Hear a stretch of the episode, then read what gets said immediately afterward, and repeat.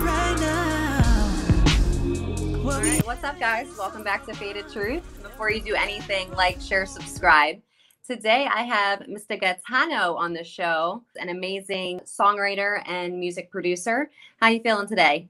Yo, feeling good. Thank you for having me. When did you actually start getting into the music game, or did when did you start feeling that you were attracted to music in any type of way? When I was a kid, I was pretty good at singing in Spanish and Italian because my my grandma would always play Julio Iglesias, and she would also play all the Italian classics, you know, Nino D'Angelo, Andrea Bocelli, shit like that. And I picked it up, and I was that little kid that was singing at weddings. That was my thing when I was young. Yeah, yeah. So all the old Italian ladies pinching my cheeks, ma come si bene questo like shit like that, you know, showing me love. And I thought I was all cool and shit. Fast forward to when I was older, I uh, got really good at playing guitar, got really good at making beats, got really good at creating good songs. And then, you know, I started just like getting into the mix through going to songwriting camps. I was going to production camps, a lot of the I standard stuff in New York City and shit like that. Just started networking, grinding. And then little by little, I started doing favors for, you know, producers. Hey, let me bring my guitar to the studio. Let me do this for you. Let me do that for you. I interned at a bunch of mastering studios. And then eventually, you know, I was able to to work with some with some great people. There's one person that connected me to a ton of people. His name is K Quick. Grammy Award winner, and uh, he produced a lot of music for me. We co-produced a lot of records together. He Mhm. introduced me to, to Ryan Leslie. I was able to work with him on some stuff, and then through there, it just kind of, you know, him and I did a viral YouTube video on uh, Machine Masters YouTube. Got almost a million views now through doing free shit for people and through networking. I was able to get you know connected to some artists and then just do some work through that. You, you're from New York. yeah, Okay, yeah what made you move to Miami? primarily the weather. You know, I'm I'm a beach guy. I, I like outdoors. I like seeing palm trees. My mood is just different when I wake up in the morning yeah. and I see fucking palm trees as opposed to a big pile of garbage. you know, not hating on New York. It just kind of is what it is. But I, I'm all about that nice weather. So that was the primary thing. Um, I wanted to work with more reggaeton producers and get more into the urban Latin music scene, which I'll, I'll be honest, I've done a really bad job of networking down here just because like COVID fucked everything up. And like, I'm not the kind of guy that's going to go on Instagram and DM a million people a day. Maybe I should start doing that. I don't know. But um, those were the prime. oh. Not a million, but if I see somebody, I like DM them, and I'm like, maybe they answer, maybe they don't, whatever. yeah. You got to shoot, you got to shoot your shot. Um, right. What do you got? You got a joint too? Yeah. I got Oh one. yeah. Oh yeah. I forgot you told me you're gonna smoke with Yeah, me. yeah, I, yeah, I feel yeah. like nobody smokes with me anymore. Cheers. Cheers. Blunt cheers. Joint cheers. Some of the artists that you work with are Ryan Leslie, Fat Joe, and Shaggy. Yeah. It wasn't me. So Hey. how'd you get connected with them? Yeah, yeah. So with, with Ryan Leslie, it was it was interesting. So I was doing these uh, sessions with K Quick. We were doing this project where we were building a catalog, and the songs weren't going to be used by me or by K Quick. The goal was going to be to pitch these songs out to labels and to artists so we could sell them and make money and get placements. And so we built this pretty large catalog together. And one of the songs that him and I had created together uh, he sent to Ryan Leslie and, and Bobby V, uh, and they they loved it. They were like, "Yo, we're taking this shit." Now, unfortunately, the song was fire, but it wasn't like a hit or anything. You know, it didn't really pop like that. I, I was at least hoping that it would create an avenue for me to work with Ryan Leslie on some more shit, but it was just kind of a one and done. But so so so you know, the theme of a lot of the shit that I'm gonna tell you is a lot of it is credibility building and resume building but not a lot of it is cash building or wealth building. You know, you do that, you got to put in a lot of groundwork before you can work your way up. And still, even someone like me that's been able to get, you know, a song with Ryan Leslie and Fat Joe, you're only as good as your last at bat. And you know, these songs they didn't really pop, so you didn't, you know, I, I didn't generate a lot of money off of them. Right. so Yeah, so people are like think it's like, you know, all easy and and now you're on the map and you're like, nah, I'm still working on it. Right. And that's the thing. For that to translate to significant financial upside is very, very, very tough. So a lot of these people on Instagram, you know, flexing, unfortunately, they're broke. Right. Well, that's why social media is all fake. Literally. Yeah. like you- a lot of it. a lot of shit you see you cannot trust. I mean, I'll tell you a funny story about Fat Joe. I saw him randomly at the Bahamas. And I went up to him. I was like, "Yo, Fat Joe, what's up, bro? Remember, like I, I worked on your song Too Quick on your project with Remy Ma. I was the guy that you know produced the melody, played the guitar. Dwayne Sh- Dwayne Shippey, like, was good?" And he was like, "Oh yeah." He was like, "What's good, fam?" I was like, "Nah, chilling, man." He like he had his own little section, you know, Mhm. bottles, girls, shit like that. And I thought he was gonna like invite me to chill. I was dead wrong. He, he just basically just gave me like a quick handshake, like a quick dap, and then he just like, "All right," and he just he like, was like he was like one of those bottle rats, like waiting on the outside. yeah, I was like a bot, yeah, exactly, like a little fucking bottle rat, like, you know, with the rope and shit, you know. I'm like, like, I God, knew that guy, and Pacho was like, Mm-mm. yeah, nah, get him out of here. and so Damn. I felt, I felt like, damn, like you know, that just goes to show you, you can do shit for people, work with them in the industry, whatever. But if they see you, like, it don't matter. They're not gonna fuck with you. And so it was just a reminder that, like, you know, don't get too overexcited just because you did some shit. You know, they're not going to show Right. you love. They're just too high status, and I'm just not super high status. So that's just the way it works. And you know, don't take it personal. It's just it, life would just be better if you accept shit for the way it is, and then that's just one of those things that just you just got to accept it. you know, money changes people though. Money and fame, you know. Yeah, You know, right. because that's how people get when they get like that. They're like, "Well, you're not doing anything for me, so why should I talk to you?" So I think Exactly. it's like important to kind of like make sure you keep those connections throughout your your journey and your growth because sometimes those people are going to be the only ones rocking with you. That's it. All right, Cool. so I saw the video where you made a beat on the spot. Oh, that's the one with With K K Quick. Quick? Yeah. It just seems like a lot of work from scratch. Y- yeah, it's all kind of just off a feeling. Like, oh shit, I think this should come next. Oh yeah, I'm hearing this kind of guitar melody. We record like a lot of different parts. I'll be like, yo, let me record like 10 different guitar ideas. We listen to all of them back, and then like the ones that I like the most, we'll keep. Okay. So you do them like separately, kind of. Yeah. And, then, and yeah. then put them together. So how many Yeah. hours does it take to make? Like how many hours did it take to make that beat?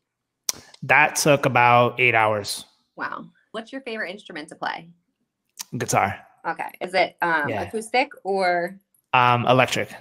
Electric? Okay. Yeah, yeah, I like electric. I like the loudness of the electric. It gives you a bit of a, an adrenaline rush. I can't even explain how it all works. Acoustic is soft and sexy. You know what I mean? Like there's a certain mood for that. But if you had to ask me what gives me the most thrill, it's definitely you know that Marshall amplifier giving me that nice, beautiful electric sound. Man, there's just nothing like it. I know you're doing cover songs as well. You do have this album for it, acoustics. Oh my god, you did your research. Yeah, yeah, yeah, yeah, yeah. So, what was your favorite cover song that you've done? You know, I really enjoyed doing uh Broken Hearted, Brandy and uh Boyz II Men. That was that was a cool one. If you could collab with anybody that you haven't yet, who would you want to collab with? Oh shit. Um I would probably say J Balvin. Okay, but you're Yeah. not. Wait, you're not Latin at all, right? No. Okay, No, so I'm fully Italian. Sing, don't you sing in Spanish? Yeah. Okay, so Yeah. you know you're fluent in Spanish. Um I'm like 80% fluent, I would say. Yeah. Okay, and then you speak Italian as well. I'm assuming. Yeah, yeah. It's similar, kind of. Yeah, because I grew up with my parents and my grandparents speaking it. You know, they're all fresh off the boat, so it was kind of mandatory. Right. Uh, you know, they're all from from Napoli. You know, so the, the hood of Italy, like the the rugged parts, the South. So I grew up with that kind of background. The "I Gave You Love" single Yeah, featuring K Quick. That's your newest one. Yeah, that was like the that was like the one that American song, like English, you know, for American audiences. Where did you get the inspiration to write that from? Oh shit! Have you been heartbroken or? Ha! You know, not heartbroken, but definitely one at one point. In fact, the first and pretty much only girl I ever loved. She was pretty good. Like her and I had a great connection, and like I always felt like I went super hard, and like she went hard, but not as hard as I was going, and I didn't like that. And then ultimately, it didn't work out. But I just felt like I had given more, and it kind of sucked. to be a 50-50 to Yeah, partnership.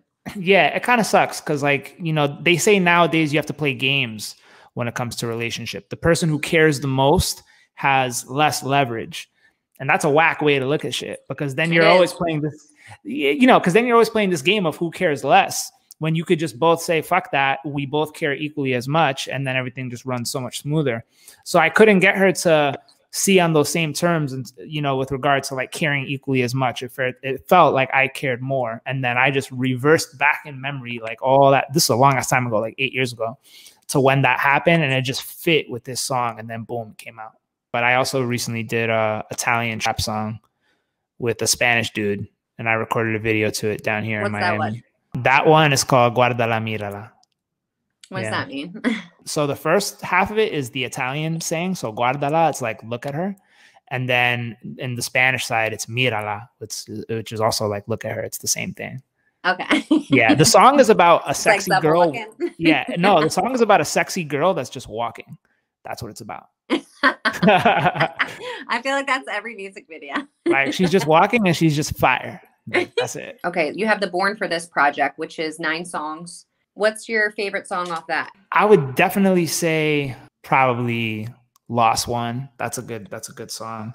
Um, it's about a girl who's lost, obviously. Me and my homie, we, we wrote it together so fast. Like it just came. Oh yeah, boom, boom, boom, boom. We wrote that shit in like two hours, no lie. Uh, Do you do anything to stay like mentally sane? Like, do you have a ritual or meditate or anything? Drink? Well, um, smoke weed, of course. yeah. I like to read. I'm kind of a nerd, so I, I do read. I like to write blog articles. I know that sounds really weird, but um, I, I like doing that. Yeah, so I write. I do write a lot of blog articles, not just about music industry shit, but about internet shit, digital marketing, SEO, paid ads, stuff like that. I write about music stuff too. I have an article on my website, how to become a songwriter and actually make money. So a lot of how-to style content, shit like that. Nice. And then I have a podcast as well called Musicians in Tech, where we we are trying to bridge the gap between the tech industry and the music industry. Yeah, So basically, it's about business professionals leading double lives. yeah, yeah, exactly. So, So, it's the thing on there said, uh, did you know what the owner of something also DJs in his spare time or something like that? Oh yeah, the CEO of Goldman Sachs. Yeah, yeah. Is that Yeah. true? Yeah. It's oh, it's absolutely true. Yeah. Wow. Search CEO Goldman Sachs DJ, you'll see him. It's like some white dude, like yeah. He's totally all about it though. Um, and there's there happens to be a lot of people like that. And so um, you know, we interview not just those kinds of people, but I got like music lawyers, copyright lawyers. I got executives that have been at major labels, you know, to talk about advertising, to talk about like tactics and strategies to blow up artist profiles. So the goal is really just to broaden knowledge. And, and all I really want to do is grow an email list or, or grow a subscriber list. That's all I really care about right now. With your other job, growth marketing leader for tech companies and brands such as MLB, Trojan, some other ones I've never heard of.